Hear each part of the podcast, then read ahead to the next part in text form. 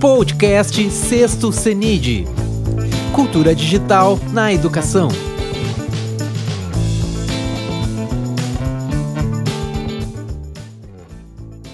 Olá, agora você vai ter acesso à palestra Cultura Digital e Formação.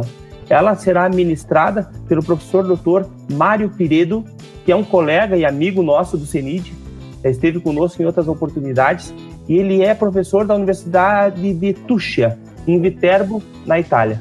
Mário, muito obrigado pela tua disponibilidade de sempre, e agora a palavra está com você. Obrigado a você para, pelo convite e uma querida saudação a todos vocês do CENID, Adriano, toda a equipe. É sempre um prazer para mim colaborar com vocês. E sinto sua falta, envio um grande abraço. E, bom, vamos falar sobre a relação entre cultura digital e formação. E nesse período, temporada rara que estamos vivendo na Europa, no Brasil, em todo o mundo, com a, também a, a situação de emergência do, do coronavírus. Mas vamos começar falando de tecnologia e cultura, porque uma da, das coisas mais interessantes estudando a relação entre tecnologia e cultura é que muitas vezes eh, temos uma distinção arbitrária entre as duas dimensões, entre tecnologia e cultura, que é uma distinção que nos lembra de outras outras distinções como entre corpo e mente, entre trabalho intelectual e trabalho manual, entre teoria e prática, etc. Mas a verdade é que não existe cultura que possa ser separada das tecnologias que a alimentaram e que deram forma. E pensamos as, os antigos romanos, os egípcios, o Império Chinês, a Idade Média, os Inca, ao Renascimento, o Barroco, século XIX e assim por diante. Não, não podemos eh, fazer de verdade uma distinção forte entre cultura e tecnologia. As duas dimensões são uh, unidas. E uma outra consideração é que a tecnologia nunca é neutra, neutral. Não é neutra porque a tecnologia abre vínculos e oportunidades e cada set comunicativo, por exemplo, tem diferentes modalidades de interação com a informação mesma que estamos transmitindo, eh, compartilhando com outros, e, e também tem seus próprios vínculos e aberturas. E pensamos, por exemplo, na moralidade oral de comunicação, não? É, vemos que temos tecnologias típicas da palavra na, na cultura oral, não? a cultura oral antiga, por exemplo. E temos a rítmica, eh, a rima, eh, a métrica, e temos tecnologias para lembrar coisas. E em uma cultura escrita temos outras eh, características, que são a sequencialidade, por exemplo, a possibilidade de aprofundizar as coisas, eh, de maneira linear, por exemplo. E é assim para, para diante. E, bom, tecnologia não neutra. Por exemplo, quando falamos de tecnologia digital, as diferenças entre a tecnologia digital e as tecnologias precedentes, quais são? Muitos estudiosos têm trabalhado sobre isso. Eh, Oleg Manovich nos lembrou que, por exemplo, tem características típicas das tecnologias digitais que não encontramos para com as tecnologias analógicas. Por exemplo, a escalabilidade, a possibilidade de ter várias escalas não, de, de medidas para os conteúdos, a, a informação, a modularidade, a personalização, etc. Falamos de tecnologias que um, mudam um pouco um paradigma para os usuários e para a cultura dos usuários. Um adolescente que utiliza muito Instagram, TikTok, está vivendo uma vida que é muito diferente de uma pessoa de 70, 80 anos, que não não entende, não compreende o que está passando, o que está acontecendo na, na vida do adolescente. Um, por quê? Não porque não, é não temos possibilidade de comunicação entre gerações, é que eles estão imergidos em ecossistemas comunicativos diferentes. Então, se falamos de restrições e oportunidades, não estamos falando de determinismo tecnológico.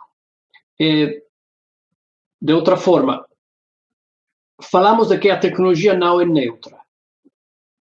Então, estamos falando de que a tecnologia determina alguma coisa? Não. É um pouco mais complexo. É, não é que o uso da, hum, de uma tecnologia tenha consequências idênticas automaticamente para todo tempo, todo lugar. Não é assim.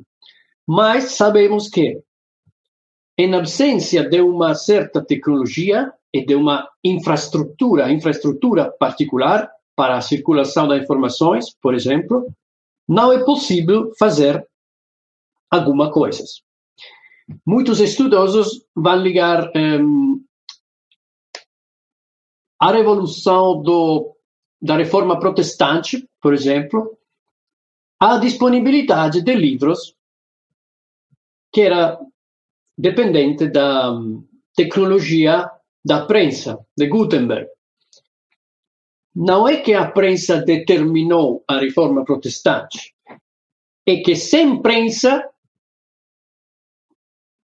é quase impossível ter a reforma protestante, porque é, não é possível falar para o, os clientes, as pessoas, de que você tem que ler a escritura sacras por si mesmo. Não é possível se não tem possibilidade de ter livros. E a tecnologia da prensa, de Gutenberg, garantizou economia na produção de muitos, muitos, muitos livros. Isso é uma diferença fundamental. Então, a tecnologia não é neutra. É nesse sentido. Não que determina automaticamente as coisas, mas que permite fazer alguma coisas que precedentemente era simplesmente eh, era impossível fazer, ok? Estas considerações são importantes para a escola e a universidade. A escola e a universidade estão cientes desses mecanismos fundamentais, conhecem a história da mídia e as formas comunicativas da mídia que utilizamos? Ou, outra pergunta, ou ainda veem, eles veem as tecnologias como se fossem apenas ferramentas, instrumentos. Eu, Mário, posso utilizar uma tecnologia para fazer isso. E a tecnologia não vai mudar o que Mário é. Essa é uma visão instrumental da tecnologia que não vê o que a tecnologia é, em verdade. falando de digital, o Seymour Papert, o o matemático de, de Sudáfrica que se mudou para Estados Unidos, ele falava sobre o poder da reconfiguração digital dos ambientes escolares. E falava de como as tecnologias foram transformadas, de facto, em uma disciplina. As tecnologias digitais foram transformadas na disciplina informática e, portanto, normalizadas, ele falou, tornadas neutras. As tecnologias digitais, como todas as tecnologias, todos os mídias, não são neutras. O que fez a escola foi neutralizar o potencial reconfigurativo das tecnologias digitais e incluir o digital na disciplina informática, uma disciplina entre as outras, portanto, eh, neutralizou essas potencialidades e foi inserida no mecanismo típico criado à semelhança da fábrica, hum? com horários, postura, disciplina, eh, eh, toque da campanha e fuga para a liberdade, que é típico da, de uma certa escola, eh, e, que, e que tomou a sua própria forma no final do século do século XIX. A disciplina informática neutralizou o poder transversal, transdisciplinar do digital, que não é uma disciplina como física, matemática, mas é uma reconfiguração possível do fazer aprendizagem, fazer cultura também. E hoje, muitos eh, falamos sobre a necessidade da, da educação para a cidadania digital. A pergunta aqui é: estamos prontos para isso? O que é a cidadania digital? Por exemplo, é que um adolescente dos 2020 vai ser um adulto em um mundo que será totalmente digitalizado. Já hoje, o mundo está quase totalmente digitalizado. O que vamos fazer, por exemplo, aqui na Itália, quando temos análises médicas, vamos fazer análises e depois vamos baixar os resultados para um site da região, do, do Instituto Médico, etc. Temos que fazer o registro eletrônico na escola. Perfeito, vamos fazer lá. Agora que estamos vivendo todos eh, em sua própria casa para a emergência Covid, coronavírus, a escola, por exemplo, aqui na Itália e lá no Brasil tem muitas coisas parecidas, semelhantes, eu vi, como em muitos outros países, agora a escola se mudou totalmente online. De repente. E é uma coisa que para a escola italiana e para muitas escolas no mundo era simplesmente impossível solo para pensar nisso, porque a, esco a escola aqui é escola presencial, em presença física. As universidades já eram um pouco mais listas, porque já se faz e-learning ou didática online na universidade desde até muito tempo. Então, eles converteram e mudaram todos os cursos em modalidades eh, online.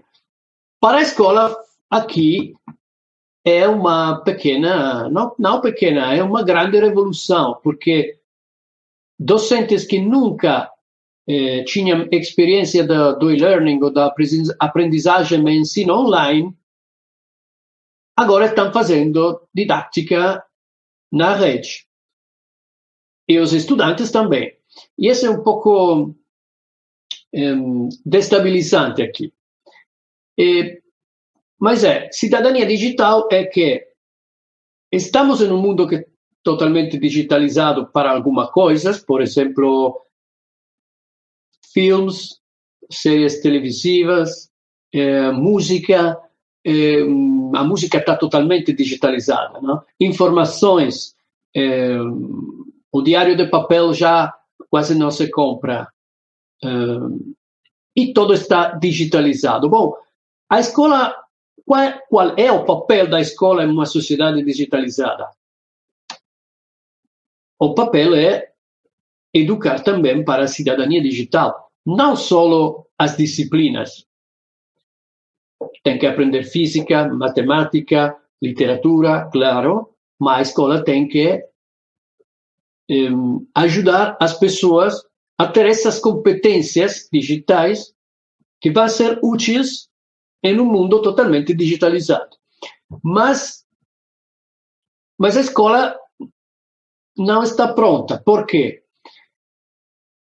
A escola está construída sobre um médium que é um médium tipográfico, tipográfico, o livro, na forma da fábrica. Essa configuração da instituição escola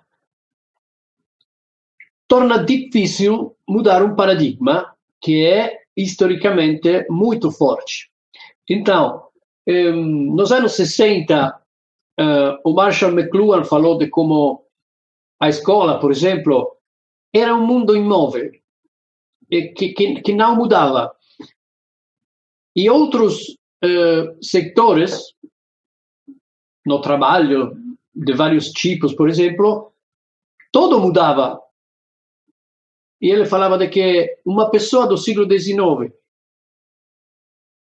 tornada aos anos 60 do século XX, em cada uh, setor do trabalho eh, poderia haver muitas diferenças. Um docente do século XIX mudado aos, anos 60 do século, do século 20,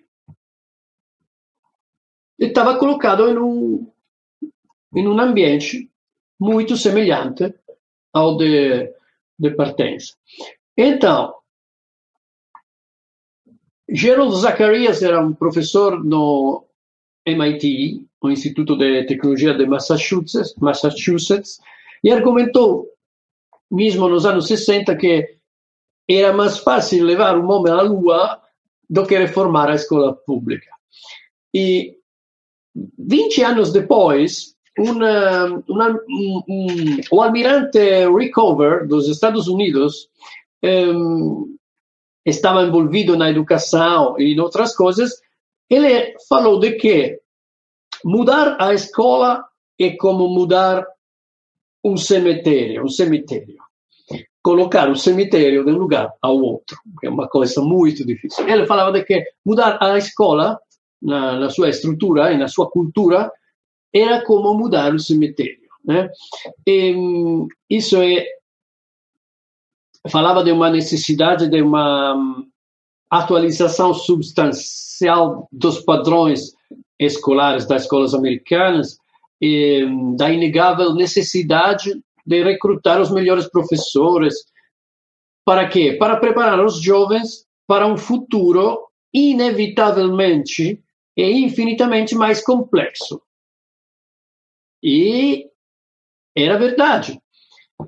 Agora se fala de que estamos um, educando as crianças e os jovens para um futuro é que um, eles terão trabalhos que ainda não existem. É, é um mantra, não? mas é, tem uma parte de, de verdade nessa, nessa afirmação. E agora estamos falando na Itália de uma coisa que aqui se chama DAD, didática à distância. A escola tornou, eh, se mudou é uma escola fundamentalmente online. E a gente, docentes, professores, jornalistas, começaram a falar de didática à distância, ensino à distância. E é, se analisamos a, a terminologia utilizada para os professores e docentes também, nos damos conta de que estamos utilizando as palavras velhas. Por quê? faço uma parêntese. Um, cada um está constrangido a viver na sua própria casa. Não pode, não pode sair por, por emergência, para, para, o da, para o da emergência coronavírus. Bom, a gente fala, os médicos, os epidemiólogos, os políticos falam de distanciamento social. Mas quem estuda fenômenos sociais justamente fala de que o que estamos vivendo agora não é um distanciamento social, é um distanciamento físico. Na última pandemia global, chamada espanhola, distanciamento físico era distanciamento social.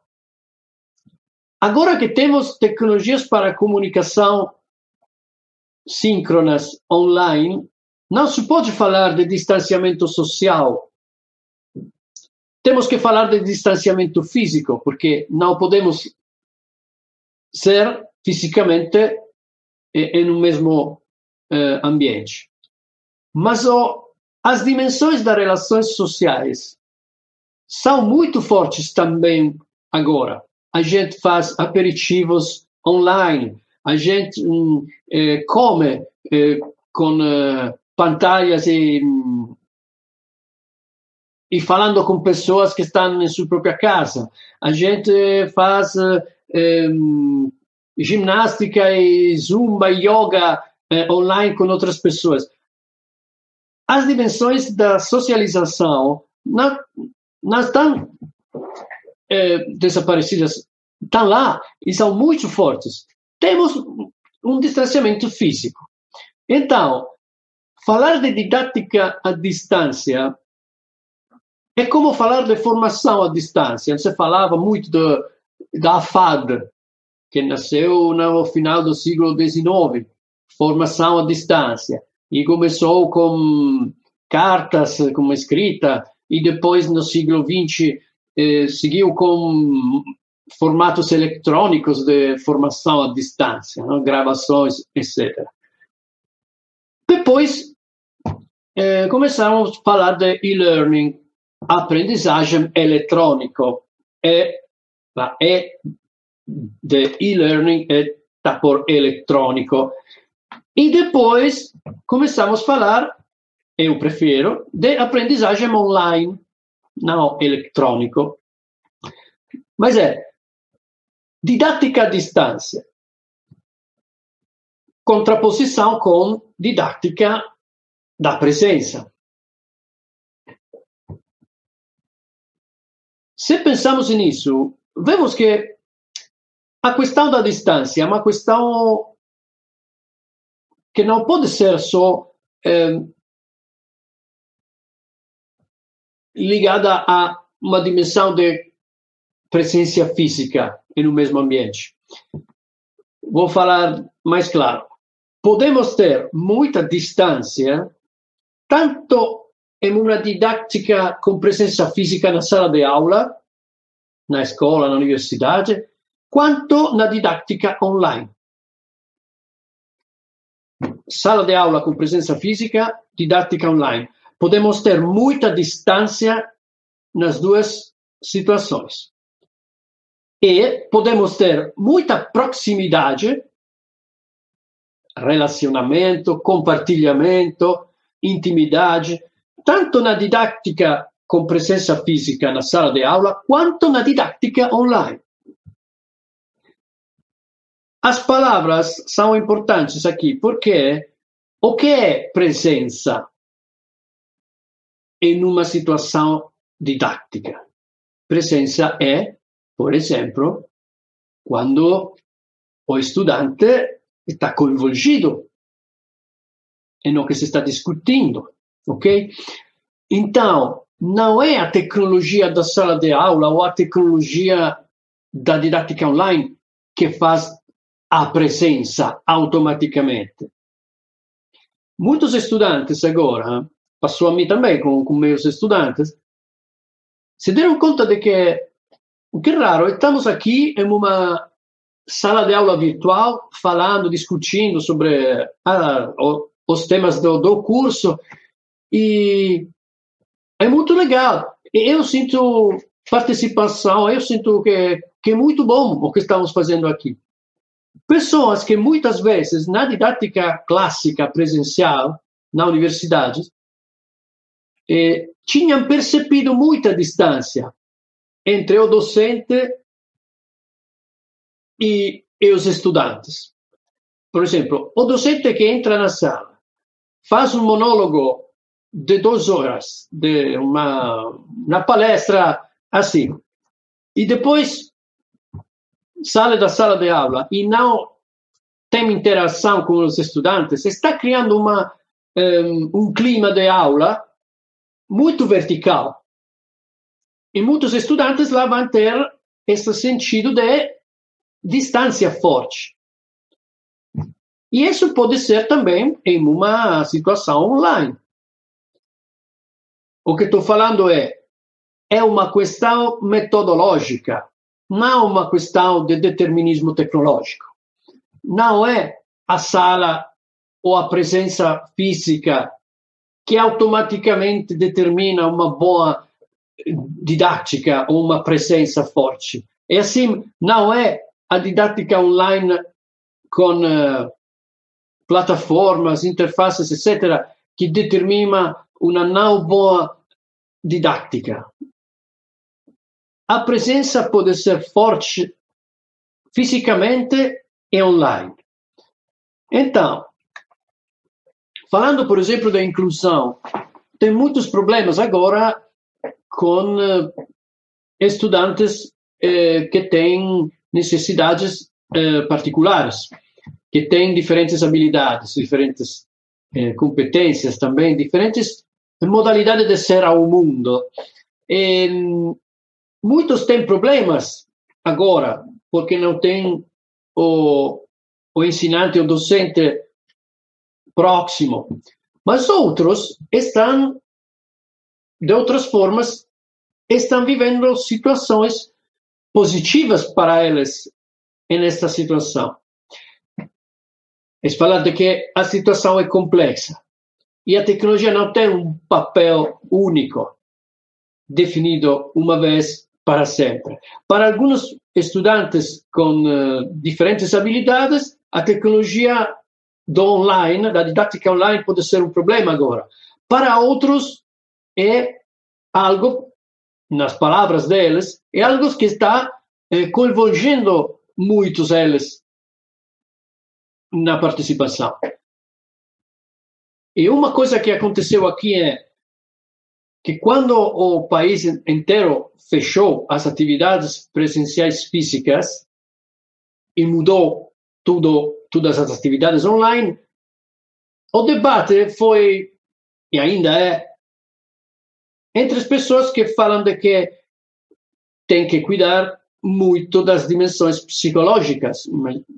Falamos de uma situação catastrófica, uma pandemia global, a gente que não pode é, sair fora da casa. E são dimensões em que a escola tem que ter um papel forte. Aqui, a mesma ministra da Instrução aqui falou de que não tem que ficar agora em questões burocráticas, eh, como vou, vou colocar votos, eh, notas, eh, isso. Temos que fazer comunidade escola os estudantes, as famílias, os docentes têm que estar eh, relacionados através das, das, tecnologias digitais e da internet para esse sentido comunitário que a escola tem. Além da disciplina, das da notas e tudo isso, que, claro, que tem que, que, que ser um, uh, eh, afrontado e tudo isso. E essas dimensões da relações, relações cultivadas e aumentadas de, de, de, de, várias formas através da tecnologia digital, deixa ver que muitas teorias sobre a tecnologia fria, a desumanização e tudo isso não tem muito sentido. Por quê? Porque, como falamos no princípio dessa, dessa fala, desta fala, a tecnologia é parte da cultura humana. Desde até o início da, do desenvolvimento do Homo sapiens. Homo sapiens é Homo tecnológicos. Está sempre fazendo tecnologias. E está sempre mudando o ambiente que tem com suas próprias tecnologias. E esse ambiente mudado tecnologicamente influi sobre Homo sapiens e vai mudar também, também Homo sapiens. Então é uma dimensão circular que tem que ver com o que, o que Homo sapiens é. Então, a desumanização não tem algum sentido agora. A tecnologia não é desumanizante. Agora, a tecnologia, por exemplo, permite manter e alimentar relações vivas e importantes para não, não ter, por exemplo, problemas de abandono, problemas psicológicos e, e assim diante. Então, aqui o papel da tecnologia é muito importante e temos que compreender como a tecnologia funciona. Podemos falar, por exemplo, eu prefiro, não de DAD, didática à distância, mas de didática online, ou melhor, didática online é um termo técnico, ou melhor, de didática da proximidade. E a didática da proximidade é uma didática importante na presença física como na presença online. Podemos ser próximos se construímos relações educativas. O que é educação? Construir relações educativas. Como vamos construir relações educativas significativas? Com metodologias, com paixão, que podemos alimentar na presença física e na presença online. Então, didática da proximidade, para mim, é melhor de didática à distância. Porque o distanciamento é físico, mas não é social. Ok? Essa dicotomia entre ensino à distância e ensino presencial não tem razão de ser. Porque existe apenas uma categoria, sem complementos. Didática. Aumentada para várias tecnologias. Pode ser a tecnologia livro, pode ser a tecnologia escrita, a tecnologia que vemos sempre na sala de aulas, pode ser também a tecnologia da rede, a tecnologia digital, a tecnologia de vários ambientes, apps, plataformas, didática, aumentada de várias formas. E aqui, outro problema muito importante é, então, a questão da infraestrutura. Muitos na Itália agora estão sofrendo, e no Brasil também, porque muitas famílias não têm uma suficiente velocidade de conexão. Muitas famílias não têm conexão. Muitas famílias não têm dispositivos. Tem um smartphone, mas não tem dispositivos, por exemplo, para três filhos, dois pais que têm que fazer smart working etc. Esse é um problema. Infraestrutura. Itália, por exemplo, é um país europeu e a velocidade da, da banda, assim chamada banda larga, a velocidade da internet aqui é bastante mais alta em respeito a outros países do mundo, mas na Europa é uma das mais baixas. É um problema. Tem partes da Itália onde a internet é muito fraca, é ruim, como se fala no Brasil. E o que estão fazendo algumas escolas, por exemplo? Utilizar outras tecnologias. Por exemplo, as tecnologias mais velhas da internet. Eh, eu convidei um dirigente escolástico em uma minha aula com os estudantes a semana passada de, de uma região do norte, a Ligúria, e ele falou de que as escolas do território fizeram um, acordo com televisões, canais televisivos locais desse território, e essas televisões vão passar, estão passando conteúdos, amanhã, sobretudo, mas na tarde também, conteúdos criados para as maestras, as docentes da escola, para as crianças, os, os jovens. E essas televisões estão transmitindo conteúdos criados de maneira, de forma artesanal, para pessoas que nunca antes tiveram feito isso. Tiveram feito isso. E é muito interessante porque a, a emergência do coronavírus liberou uma série de energias que estavam lá. não é falar de que a escola tem que ser isso. Estamos falando de que tem muita paixão e vontade de fazer didática e de fazer relações com os estudantes para muitos docentes. E, e esse ecossistema midiático feito de online, dispositivos, rede, televisão, livros e outras coisas, mostra como o ecossistema comunicativo que a escola pode utilizar é complexo. E a escola tem que saber quais são as diferenças entre as formas comunicativas dos diferentes mídias, porque assim pode utilizá-los eh, de maneira melhor. E a infraestrutura é fundamental, porque eu sempre hum, faço esse, essa referência à, à tecnologia da prensa, porque quando o Gutenberg criou, retomando algumas ideias dos chineses precedentes, mas criou a tecnologia da, dos tipos móveis da, da prensa. E, e quando essa tecnologia começou a difundir-se eh, na Europa, eh, lá nós vemos que na Itália uma stamperia, uma tipografia,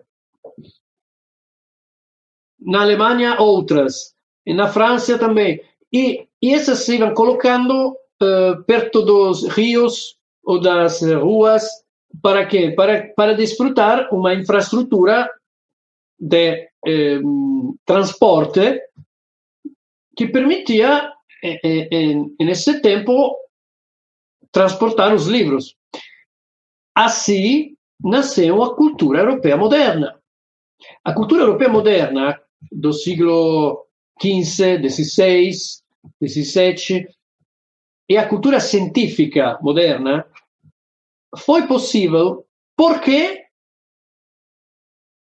tinha essa infraestrutura particular, que era a infraestrutura das estradas, dos rios, das tipografias e da circulação das informações em toda a Europa. Então, assim, os intelectuais poderão criar essa cultura europeia. E nasceram nas sociedades científicas, na Inglaterra, em outros países, e depois eh, temos a ciência moderna eh, de facto e o iluminismo, eh, etc. Então, a infraestrutura do livro toda foi fundamental para essa cultura europeia desses siglos. Agora, a infraestrutura internet e a velocidade da internet é fundamental para o que estamos passando agora, o que está acontecendo agora. Agora nessa fase de emergência, mas agora também sem emergência.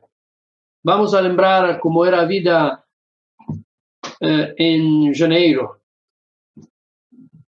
A infraestrutura internet era fundamental já no, no mês de janeiro.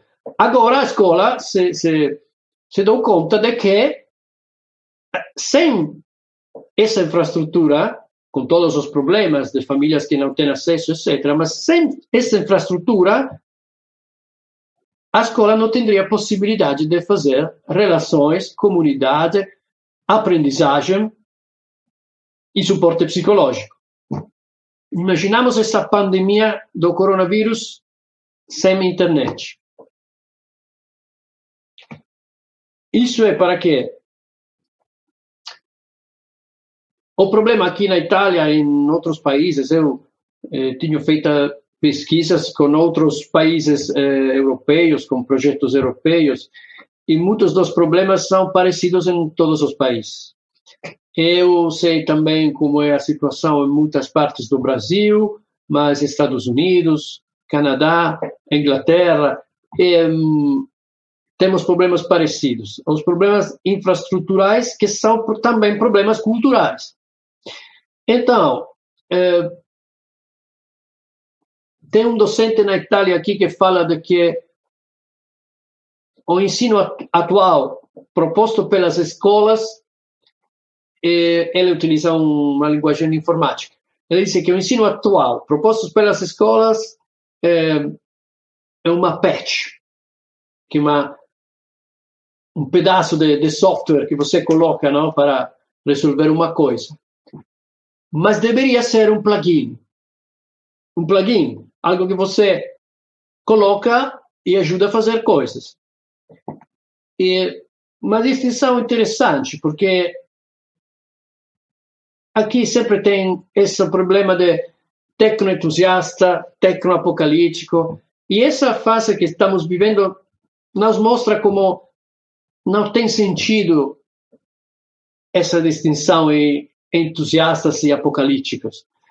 A infraestrutura é uma realidade. Eu falo muitas vezes de que não temos que falar ainda de digital sim, digital não, mas digital de que maneira? Porque o digital é uma realidade, não vai, não vai atrás na linha do tempo, não? Vamos para o futuro. Então, o digital aqui é uma infraestrutura, oferece muitas possibilidades interessantes, e vou falar agora criatividade e ser ativo. Por quê? Muitos estudos nos mostram de que quanto mais você se torna adulto, quanto menos você é criativo. Tem uma fala muito conhecida do Sir Ken Robinson que fala do sistema escola, é uma fala animada, está no YouTube, e, mas ele fala também da escola que mata a criatividade, e não é o primeiro, ele fala de coisas que são que tem uma tradição de pensamento. E tem um filósofo italiano que mais de um de um século já era o 1919 ele se chama Papini, escreveu um livro que se chamava Fechamos as Escolas. E nesse livro ele falava, era um pouco provocativo, mas ele falava de que a escola só ensinava a repetir coisas e não ajudava as pessoas a criar coisas, ser criativos, fazer, ser ativos. E ele falava de que uma escola assim não tem sentido fechamos as escolas. E o Sir Ken Robinson hoje fala de a escola que mata a criatividade. Bom, sobre a criatividade, um dos grupos de trabalho mais interessantes no mundo é aquele do MIT, de Mitch Resnick, que são herdeiros da tradição do Seymour Papert. São aqueles, eh, aqueles do Scratch e das derivações do, do logo, não? Que o Papa utilizava para para que os, as crianças pudessem fazer coisas como a matemática e aprender matemática fazendo coisas e programando. Também programar para não ser programados, não? como falamos muitas vezes com os amigos do CENID, e, e isso tem muito a ver com a cultura hacker, não? Que, se, que se desenvolveu dos anos 70 eh, até hoje, essa cultura de que se pode observar, desmontar, copiar e fazer novas coisas, porque o sujeito é ativo. Então, esse grupo de trabalho do MIT fala muito, também nesse, nesse tempo que estamos vivendo da, da emergência, sobre criatividade. E, por exemplo, fala de que uma didática significativa, tem que ser uma didática em que você, por exemplo, uh, mostra, vai mostrar muitas coisas, muitos exemplos para estimular ideias, não? E vai incentivar a bagunça, fornece uma grande variedade de materiais, mas vai incentivar todo tipo de construção. O estudante tem que tornar-se ativo. E você tem que enfatizar o processo, não o produto. Na Itália, por exemplo, muitos só e pensa na, na parte final, a, a, a avaliação. É, tenho que colocar uma nota. Sim, ok, o sistema prevê as notas, mas você tem que focalizar, enfatizar o processo. É como quando você vai aprender a tocar um instrumento musical. Se você vai a estudar para um ano baixo, por exemplo, eu toco baixo, e depois de um ano você vai observar um exercício, uma realização, uma realização de, de alguma música, e se você vai avaliar esse produto com critérios absolutos, você vai avaliar um produto que não tem sentido. Mas se você vai ver o que era eu como tocador de baixo no princípio e o que eu sou depois de um ano, então a coisa é diferente. Isso é didática que tem em consideração as pessoas e que não é abstrata, estandardizada para todos. Didática que tem pessoas com diferentes habilidades. Didática que pode ser personalizadas. Essa pessoa tem feito isso agora e tem feito isso agora e depois e depois. Então, enfatizar a análise dos processos. E como falava o Papert, também a metacognição. Refletir sobre aprender e sua maneira de aprender de cada pessoa. Observar si mesmo como objeto, sujeito, objeto. Hum?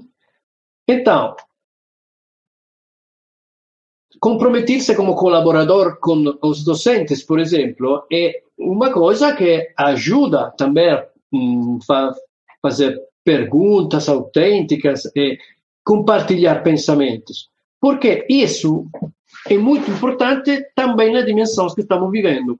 O filósofo que trabalha em Oxford, eh, no laboratório de ética da informação, eh, Luciano Floridi, ele fala de vida on life. Então, o sentido da vida on life é que não tem sentido a distinção forte entre a vida offline e a vida online. O que falamos antes. Como a presença pode ser presença de verdade no ambiente físico e pode ser presença no ambiente digital, assim sentimentos, sentimentos, vidas, emoções, etc., vamos viver todas essas dimensões offline e online. Os adolescentes que, que criam continuamente relações, os adultos também agora, estão fazendo relações mediadas para tecnologias diferentes que alimentam emoções, formas de conhecer o mundo, etc. Então ele fala de online. O que passou agora? Agora passa que estamos vivendo uma dimensão só online com muita pouca presença. Aqui a presença física, com muita pouca presença física. Aqui a presença física é quando você vai ao supermercado para comprar comida, por exemplo. Fala com as pessoas que trabalham lá, ou vai à farmácia e tá. Não tem interações com os colegas da escola, com os outros estudantes, etc. Na universidade também. Então, estamos vivendo uma dimensão online que é muito mais online que offline. Mas é uma situação de anormalidade. A situação normal, normal é aquela da do online como dimensões compenetradas. Bom, e nessa dimensão, o multimedial tem eh, um papel muito importante. O multimedial é algo que se desenvolveu já é, também na época do, do século XX, com as tecnologias analógicas. É, a rádio, cinema, televisão, música, etc. O digital o que faz é tornar essa dimensão do multimedial, do multimídia, mais fácil e mais econômica. Exemplo para a escola. Por quê? Nós temos muitos jovens que são youtubers ou produtores de conteúdos mais ou menos complexos no Instagram, no TikTok, e na escola muitas vezes a eles não perguntamos não perguntamos ser produtores de conteúdos. Por quê? Quando muitos deles já fazem, já produzem conteúdos por si mesmos. E temos esta distinção forte entre, bom, eles produzem conteúdos para entretenimento, para divertimento, para, para outros uh, objetivos, para outras tarefas. Mas a escola tem que ser mais séria. Sim, mas por que não pensar em uma didática onde a dimensão lúdica pode ajudar a aprender coisas, por exemplo? E eu estou trabalhando agora com meus estudantes sobre a produção de podcast áudio e pequenos vídeos didáticos. Eu tenho um curso de tecnologias da formação. E muitos deles não vêm de percursos pedagógicos.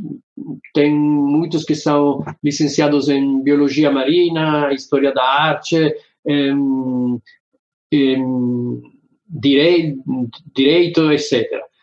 E agora está enfrentando essa dimensão do estudo da, da didática, da pedagogia. Bom, eu estou tentando torná-los produtores de conteúdos.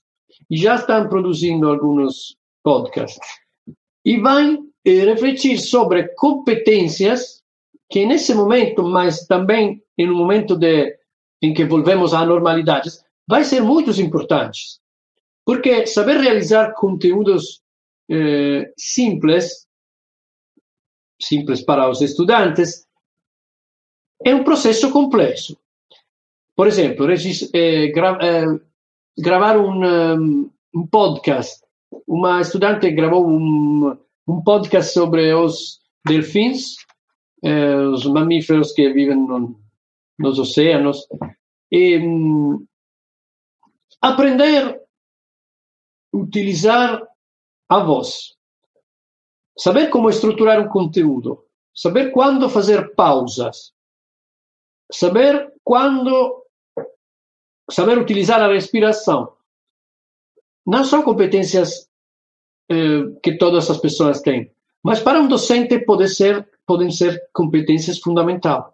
Também quando vamos volver a uma didática que tem presença física porque as duas dimensões, offline e online, são compenetradas. E se pode fazer a escola também com uma parte online que vai ser relacionada com o ensino e a aprendizagem offline, na presença na sala de aula.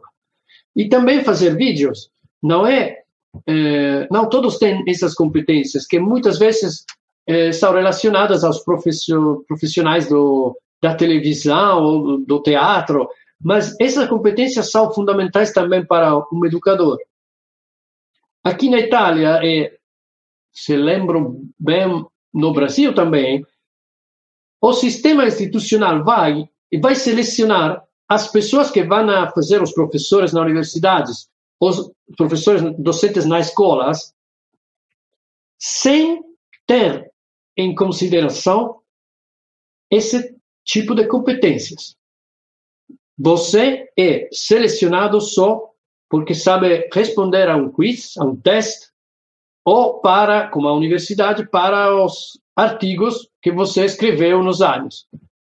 Nadie vai, vai ver, verificar como você faz eh, o docente, como você cria um clima de aula, como você se relaciona aos estudantes, se você sabe fazer o docente. E esse é um problema.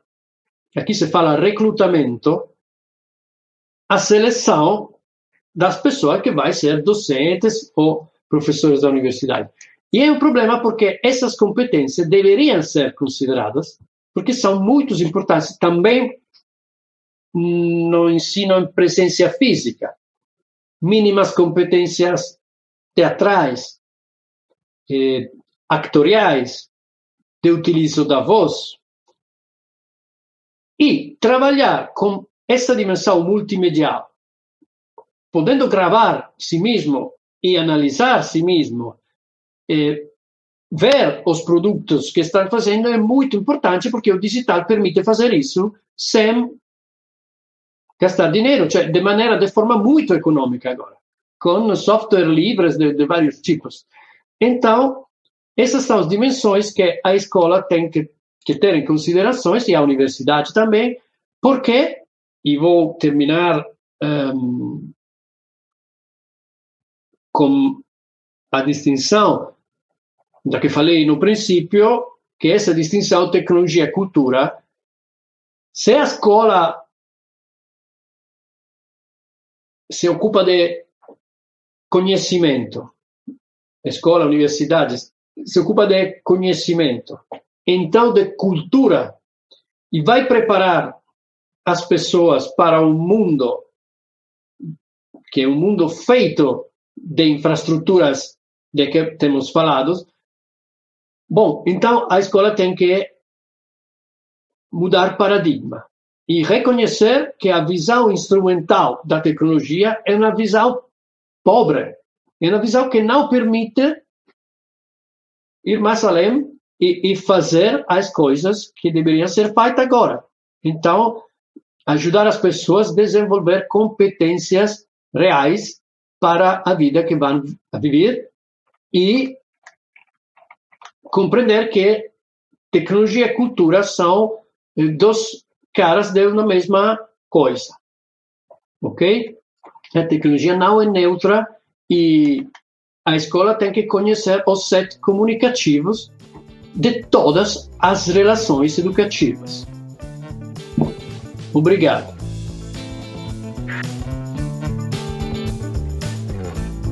Este podcast foi produzido pela equipe organizadora do CENID, em parceria com a Rádio Conexão, um projeto de ensino do IFRS Campo Sertão. Composição de trilha sonora e edição de áudio, Felipe Batistella Álvares.